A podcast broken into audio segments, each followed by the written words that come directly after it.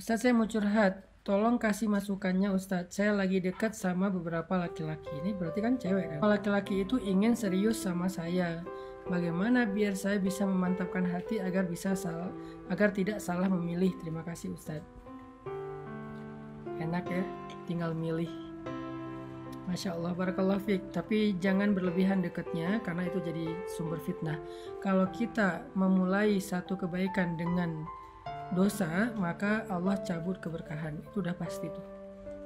Contoh memulai suatu niat baik untuk menikah, tapi dengan pacaran atau berbuat dosa, maka nanti pernikahan itu akan Allah cabut keberkahan. Makanya muncullah cekcok rumah tangga sampai ke perceraian dan segala macam itu karena awalnya nggak baik. Kecuali orang yang bertobat ya.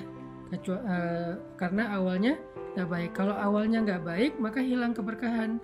Sedangkan kalau awalnya kita menjaga uh, batasan agama Allah, kita nggak melanggar, kita nggak uh, apa ya nggak nggak nggak nggak me mengecewakan Allah, maka nanti Allah yang akan menjaga pernikahan. Jadi kalau dekat jangan berlebihan. Terus gimana cara kita menentukan pilihan?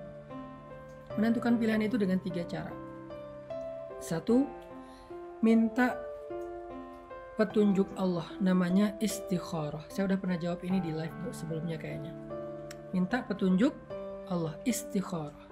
Kedua, minta petunjuk ulama namanya istifta. Nanya, menurut ulama di antara sekian banyak kriteria ini mana yang paling layak jadi imam saya atau makmum saya kalau dia seorang cowok.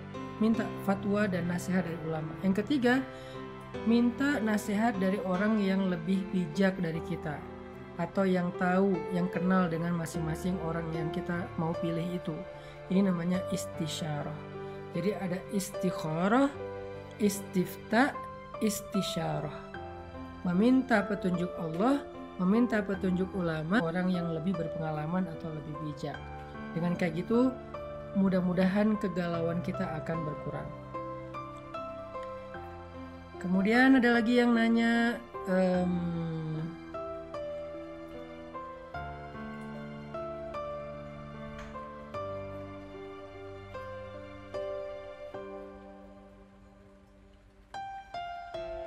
ini tadi udah saya jawab.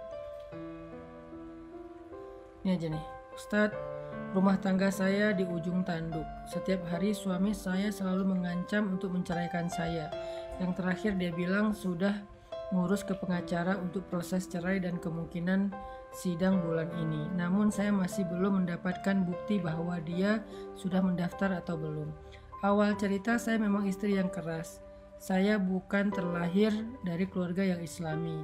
Wawasan saya tentang Islam dan sikap suami ke istri saya nggak banyak tahu saya semena-mena dengan suami saya. Hijrah saya dimulai, saya mulai meninggalkan pekerjaan dan banyak belajar mengenai Islam sampai akhirnya saya mendapat ujian hijrah.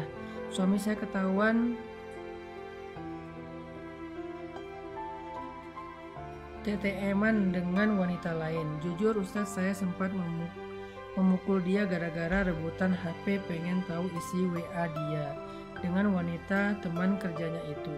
Saya sempat bertemu dengan wanita itu bertiga dengan suami saya, dan ternyata hubungan mereka masih berlanjut sampai akhirnya ayah saya yang bertemu dengan wanita itu dengan suaminya.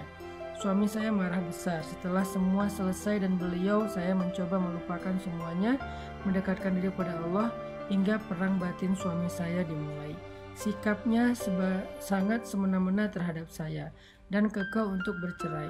Segala upaya sudah saya lakukan dari pihak keluarga pun juga sudah, tapi tetap tidak merubah sikapnya dan tetap ingin menceraikan saya. Saya masih punya anak kecil Ustadz umur 2 tahun. Segala upaya sudah saya lakukan. Saya dihina, saya ditinggalkan tanpa pamit, bahkan sempat dihalang-halangi untuk beribadah. Sebenarnya suami saya adalah orang yang agamis. Dia merasa keluarga saya jauh lebih baik daripada dia dan dia merasa malu. Dengan cara sabar pun dan cara baik-baikkan tetap nggak merubah keputusannya. Sampai akhirnya saya lelah Ustadz ditalak setiap hari. Dan saya mengikhlaskan segala keputusan dia dan meminta dia menjauhi saya dan anak saya. Sebenarnya apa yang harus saya lakukan Ustadz? Bahkan di saat terakhir pun dia selalu membela wanita TTM-an tersebut yang tel, yang saya lelah Ustadz.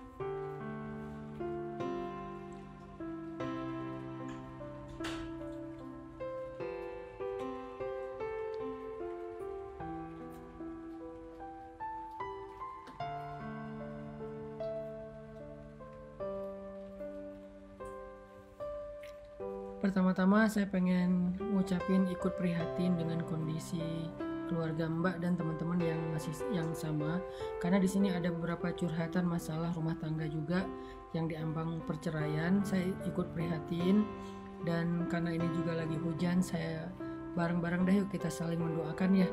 Kita doakan semoga Allah melapangkan dada kedua uh, suami istri kemudian uh, memberikan petunjuk kepada mereka mengangkat masalah mereka menggantinya dengan kebaikan. Ala hadhihi niyah as-salihah al-Fatihah.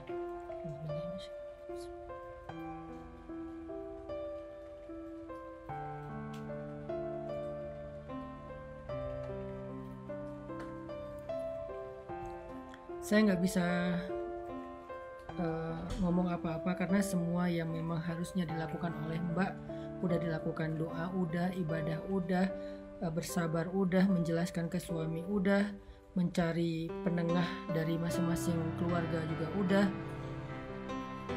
Um, bukan kita yang menentukan kesudahan dari suatu masalah. Bukan kita yang menentukan kapan masalah itu akan selesai. Allah yang menentukan. Allah yang lebih tahu kapan dan bagaimana masalah itu akan selesai kita hanya berikhtiar semampu kita mencari jalan keluar yang kita tahu. Tapi kita sama sekali tidak menentukan akhir dari sebuah perjalanan. Kita nggak menentukan sama sekali ujung dari sebuah uh, apa masalah. Kita sama sekali nggak menentukan kapan masalah itu akan selesai. Bukan kita. Tugas kita adalah berikhtiar dan bersabar. Dan janji Allah adalah menyelesaikan masalah hamba-hamba yang bersabar. Wabashiris sabirin, sampaikan berita gembira kepada hamba-hamba yang sabar, kata Allah. Gak ada kan berita gembira yang membuat kita kecewa, itu bukan gembira, berita gembira, itu namanya prank. Kalau Allah bilang bushro, bashir, sampaikan berita gembira, itu benar-benar berita gembira. Tapi syaratnya cuma satu, sobirin, sabar. Apa itu sabar? Satu, tidak berkeluh kesah. Dua, tidak melenceng dari jalan Allah. Gak berhenti beribadah, gak berhenti berdoa, gak berhenti taat. Dan tiga, tidak apa uh, tidak berputus asa berputus asa itu nyerah udah nggak mau ngapa-ngapain udah nggak mau berikhtiar. Jadi syarat sabar itu tiga satu tidak berkeluh kesah kedua tidak uh, keluar dari ketaatan tetap taat. Jangan sampai gara-gara kita dapat masalah kita kecewa sama Allah terus kita jadi nggak taat itu berarti nggak sabar dan yang ketiga tidak berputus asa. Arti tidak berputus asa itu nggak berhenti untuk ikhtiar nggak nggak berhenti untuk berusaha yang terbaik dan berharap yang terbaik. Jadi cuman itu syaratnya sabar. Sehingga kalau kita udah memenuhi syarat itu sabar dan Allah lah yang menilai kesabaran kita. Bukan kita ya yang menilai kesabaran tapi Allah kita tuh kayak murid. Mana ada murid yang menilai diri sendiri kan? Kita tuh lebih rendah daripada murid. Murid itu masih lumayan kita tuh hamba budak budak itu tidak punya hak budak itu nggak nggak bisa protes. Nah, cuman tuan kita adalah sebaik-baik tuan. Kalau budak itu memiliki tuan yang jahat, kayak Bilal punya tuan Umayyah bin Khalaf. Kalau kita tuannya adalah Rob pencipta alam semesta dan dia Rahman, Rahim, Latif, Rauf dan seterusnya. Sehingga untuk menentukan kapan akhirnya dan seterusnya enggak Allah yang akan menentukan.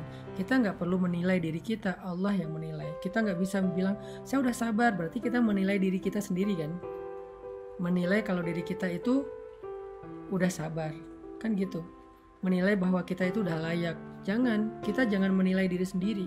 Tugas kita tuh cuma ikhtiar sabar nanti Allah yang nilai. Dan nggak usah khawatir Allah tuh nggak pernah salah nilai. Nggak mungkin Allah ngasih kita nilai C padahal kita A nggak mungkin Allah ngasih kita gelar orang yang berputus asa padahal selama ini kita itu udah sabar banget nggak mungkin karena Allah itu maha teliti Allah itu maha bijaksana, Allah itu maha tahu, Allah itu maha adil. Jadi nggak mungkin salah menilai gara-gara kayak nggak nggak apa nggak serak aja sama kita nggak mungkin. Maka karena kita yakin Allah itu maha adil, maha bijaksana, maha teliti, maha tahu, insya Allah penilaian Allah itu adalah penilaian terbaik. Apakah kita udah sabar atau belum? Biar Allah yang menilai, bukan kita.